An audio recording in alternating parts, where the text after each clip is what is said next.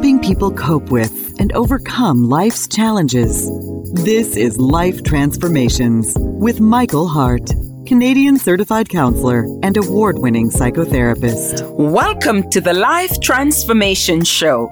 I'm your co host, Denise Hart, and I'm excited to have you join us for another insightful episode. Today's topic is Seven Types of Love, a three part series.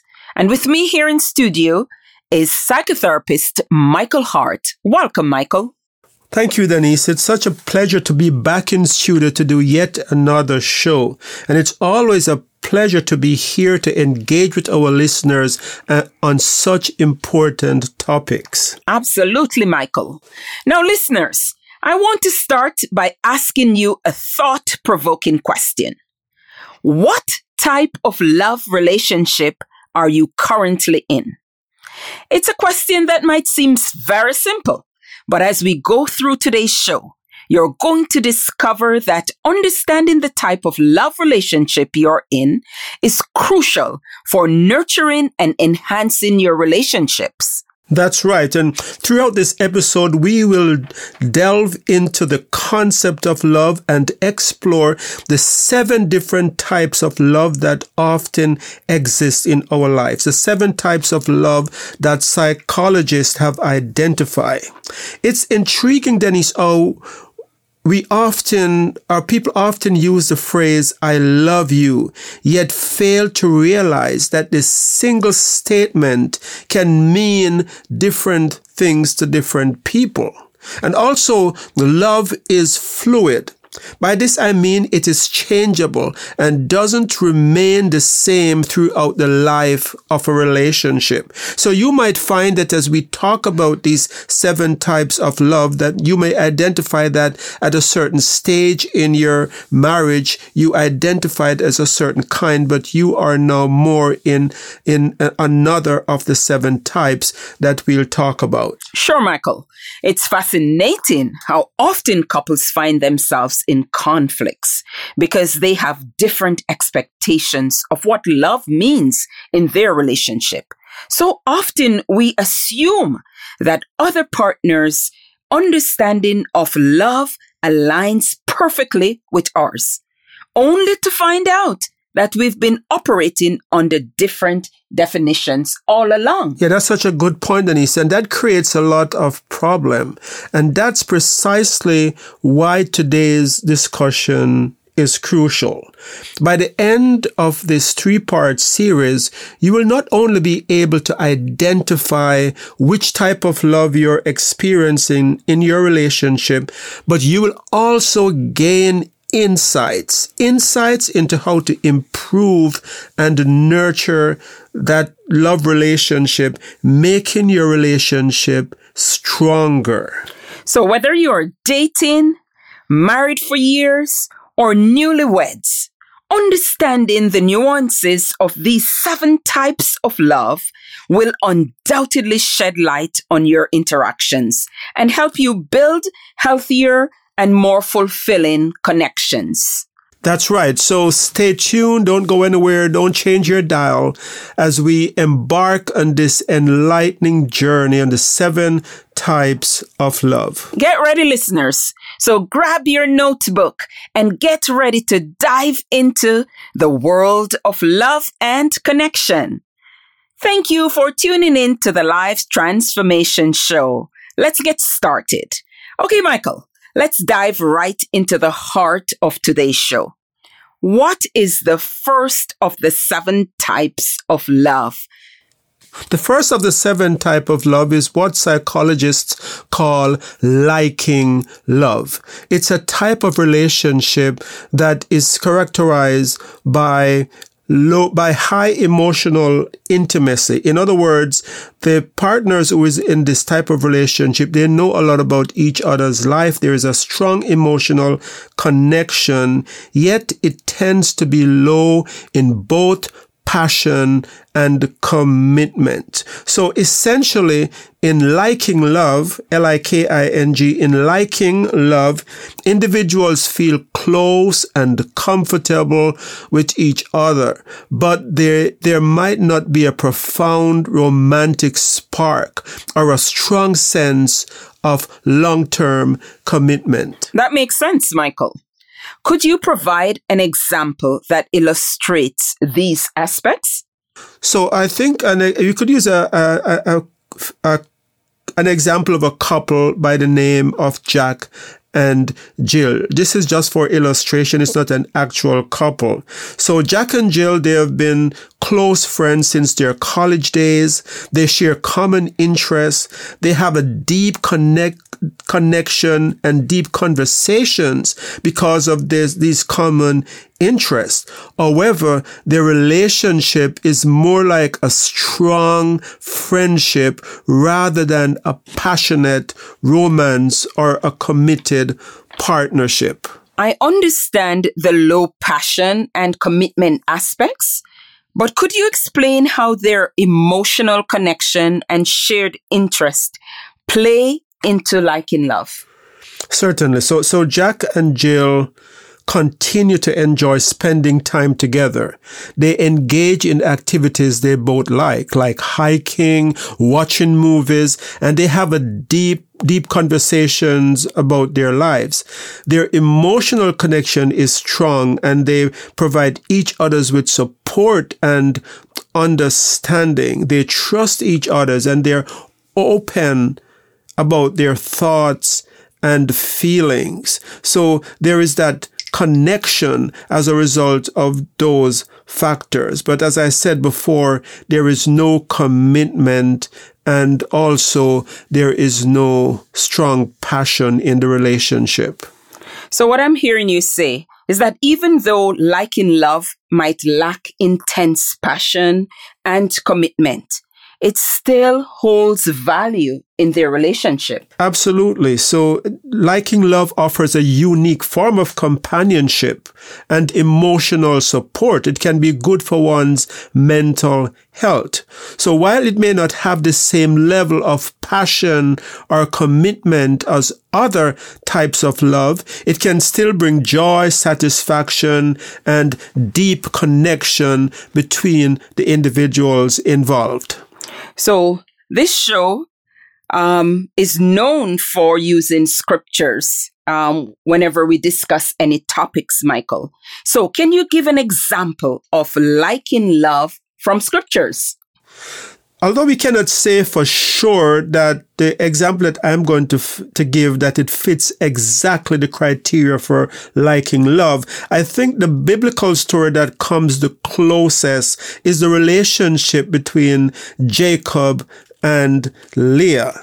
So in the biblical narrative, Jacob initially intended to marry Rachel, whom he loved. The Bible says that he loved her deeply. However, Laban, Rachel's father, deceived Jacob by giving him Leah instead of Rachel. And so, despite this unexpected turn of events, Jacob and Leah eventually formed a relationship that I think was more like liking love. They had to raise a family together. They had to, to take care. They had common interests, like in the example of Jack and Jill, but there was not any real passion. There was low passion in that relationship because Jacob's initial passion was directed towards Rachel. And the circumstances of Leah's marriage to Jacob were far from romantic. This lack of mutual romantic attraction meant that the passionate aspect of their relationship was limited. We also see that there was low commitment, despite the fact that they, they were married, they were low commitment.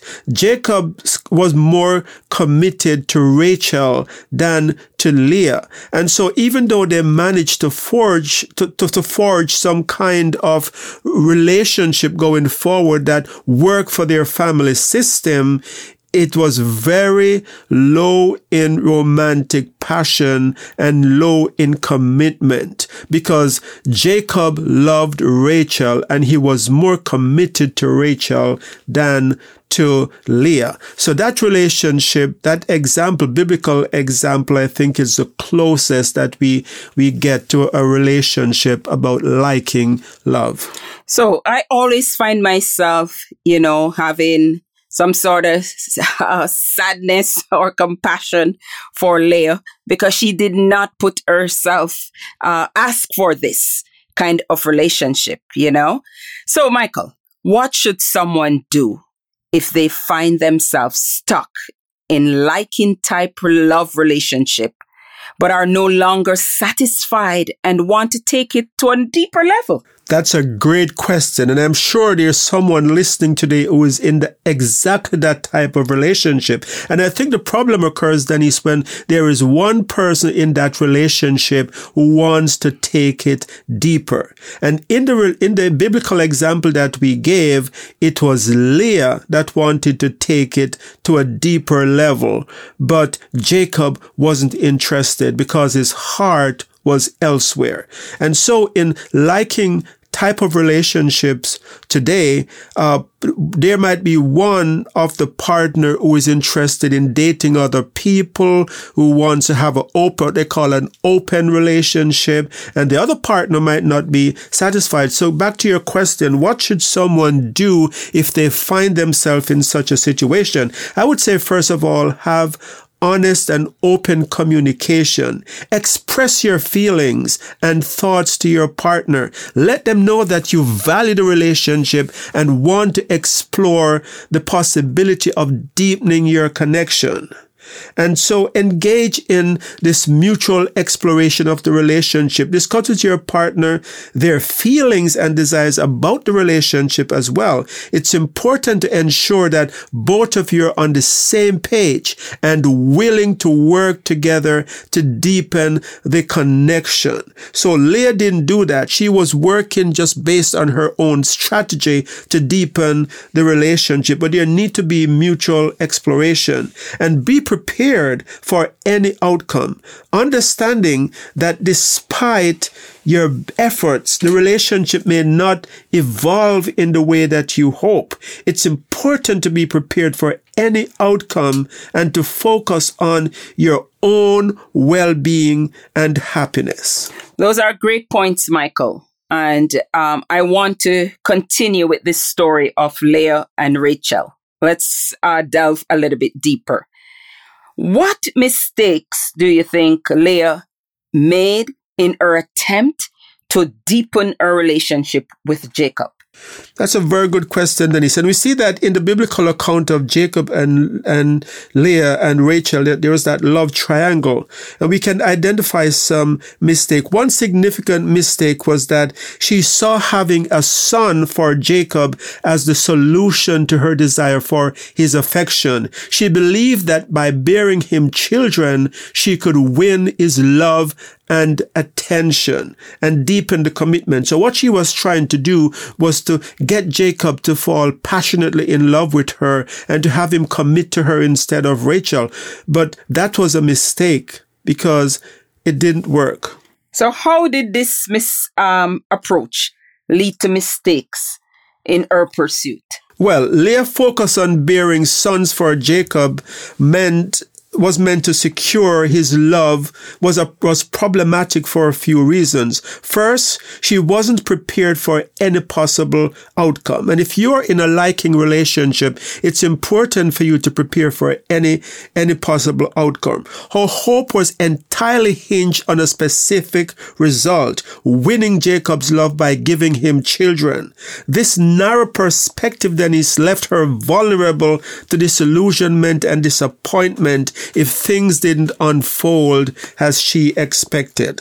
So it really sounds like you're saying that she had a very specific expectation of how things should actually turn out. Absolutely. She had her mind made up that this was the way. So, so Leah's approach didn't uh, factor the fact that maybe Jacob didn't find, they didn't feel the way that, that she felt. So how this how does this play out in the story? So in the book of Genesis chapter 29 we see how Leah's pursuit of Jacob's affection led her to become bitter. When she gave birth to her first son, she named him Reuben, which means see a son. She hoped that by giving Jacob a son, he could finally see her and love her. However, her plan didn't yield the desired results. Jacob's feeling for Leah remained unchanged. Oh, so her attempts to deepen this relationship by having children with Jacob, it just didn't bring her the affection she sought. Right. As a matter of fact, each time she bore a son, she seemed to hold on to the belief that this would win his love, but her emotional investment in this narrow goal blinded her to the reality of their relationship and the possibility that his feelings might not change. Michael will be right back. You have been listening to the Life Transformation Show, where award winning psychotherapist Michael Hart of Elim Counseling Services has been speaking on the topic Seven Types of Love, a three part series. You can find out more about us at elimcounsellingministry.com, where you can also make a donation to this Christ centered ministry. Back to Michael. So, in a nutshell, what I'm saying, Denise, is that sometimes in liking love, people make assumptions about what they need to do to take the relationship deeper without having communication. But there has to be clear communication to come up with mutual goals as to what type of relationship they're going to have as a couple to move forward. Now that we have gained a deeper understanding of liking love and its role in relationships, let's transition to another fascinating aspect of love. What would be your second type of love? The second type of love that I want to talk about is infatuated love. And infatuated love is marked by intense passion and attraction, particularly in the early stages of the relationship. It's often driven by powerful emotions and a strong physical desire. So individuals in this stage of love or this type of love often experience a rush of emotion and strong desire to be close to their partner. However, here is the difference. Here is what's wrong with infatuated love infatuated love doesn't have the element of emotional intimacy and commitment that are essential for a lasting relationship. Infatuated love, in other words, is low in both intimacy and commitment. So whereas liking love had emotional intimacy because the partners knew a lot about each other, in this example, in, in infatuated love, we see that there is a lack of emotional commit, lack of emotional intimacy, but high, high attraction and high passion, but there is also no commitment. So, Michael, great points. It's fascinating how infatuated love can be so exhilarating yet complex.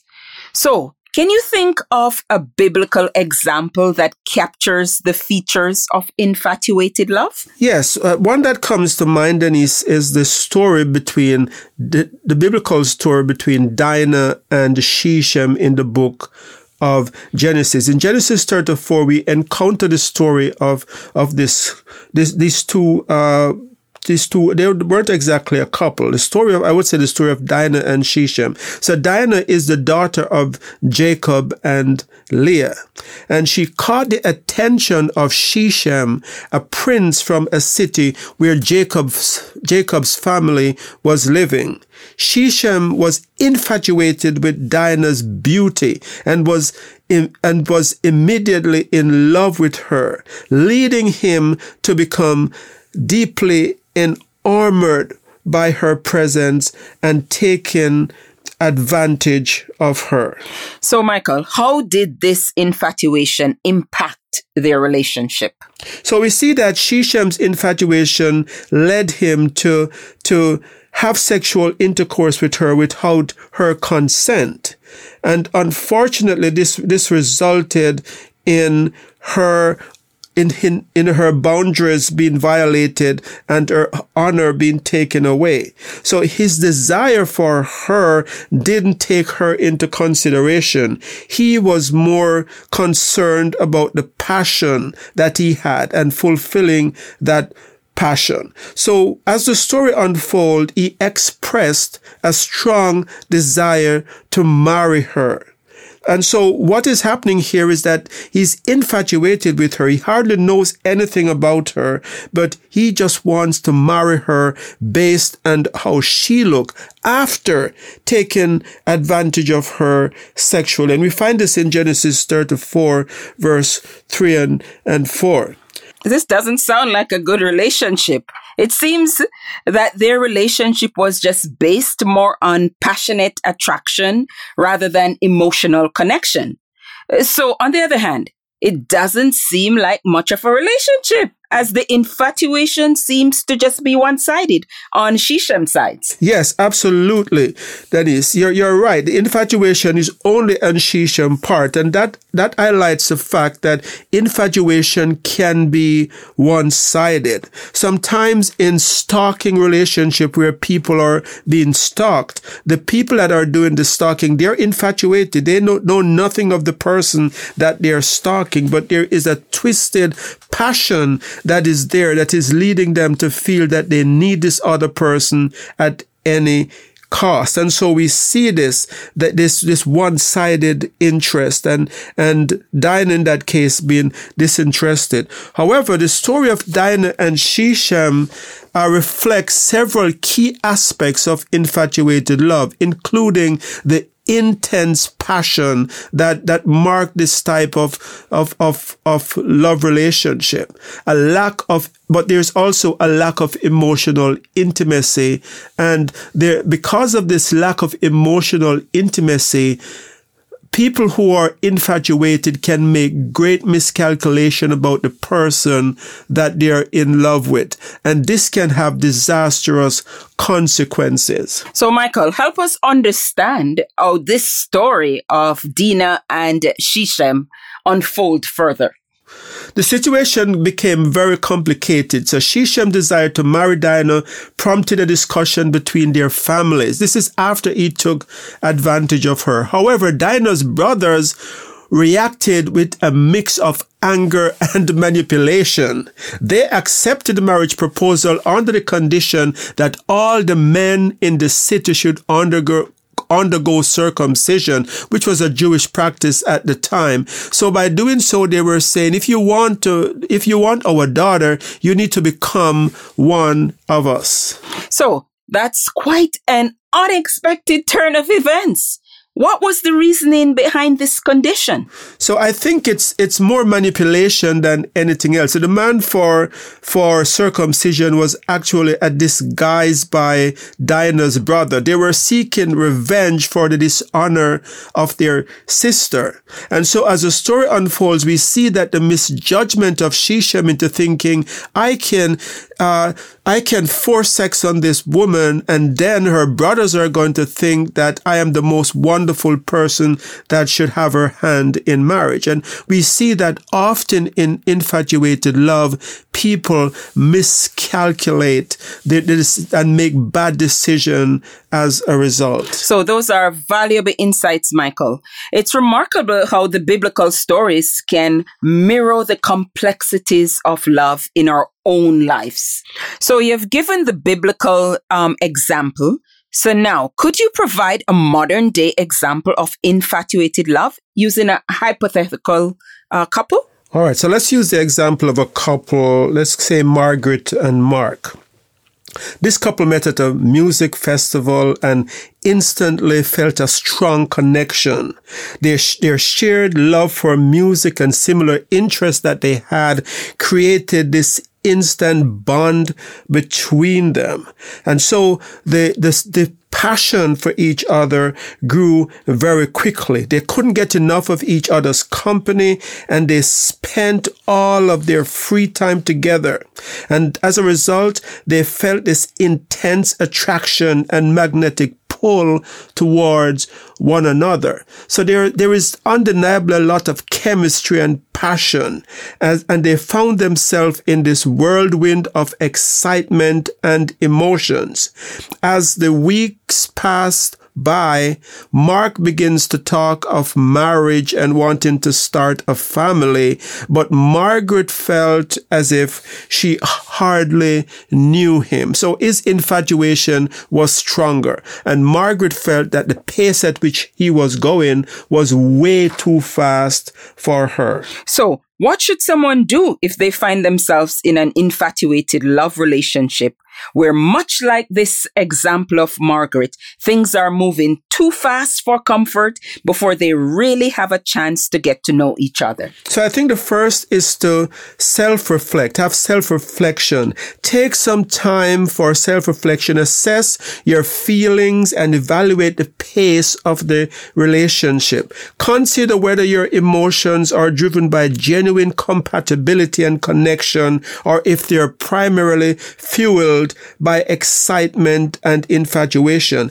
Secondly, there need to be communication, open communication. Express your feelings and concerns about the pace of the relationship. Let the other person know that you value the connection, but feel that things are moving too quickly and set boundaries, set clear boundaries with your, with the other person. Communicate what pace feels more comfortable for you and discuss how you can both work together to come up with a, with a, a, pace that works for the relationship. And, and next point is to prioritize emotional intimacy. Infatuation moves too fast ahead of emotional intimacy. Get to know the other person, get to know their family, get to know their likes and dislikes. And lastly, spend time apart. Give yourself the space to reflect individually and to, to make come to a place where you can not be wrapped up in your emotions, but make rational decisions about the relationship. We've quickly come to the end of today's show. Thank you, Michael. We have covered a lot of information today, and I trust that our listeners found this show helpful. Remember, Life Transformation airs every Monday morning at 9:30. Please consider making a donation to this Christ-centered ministry. Please tune in next week as we continue on this topic of seven types of love.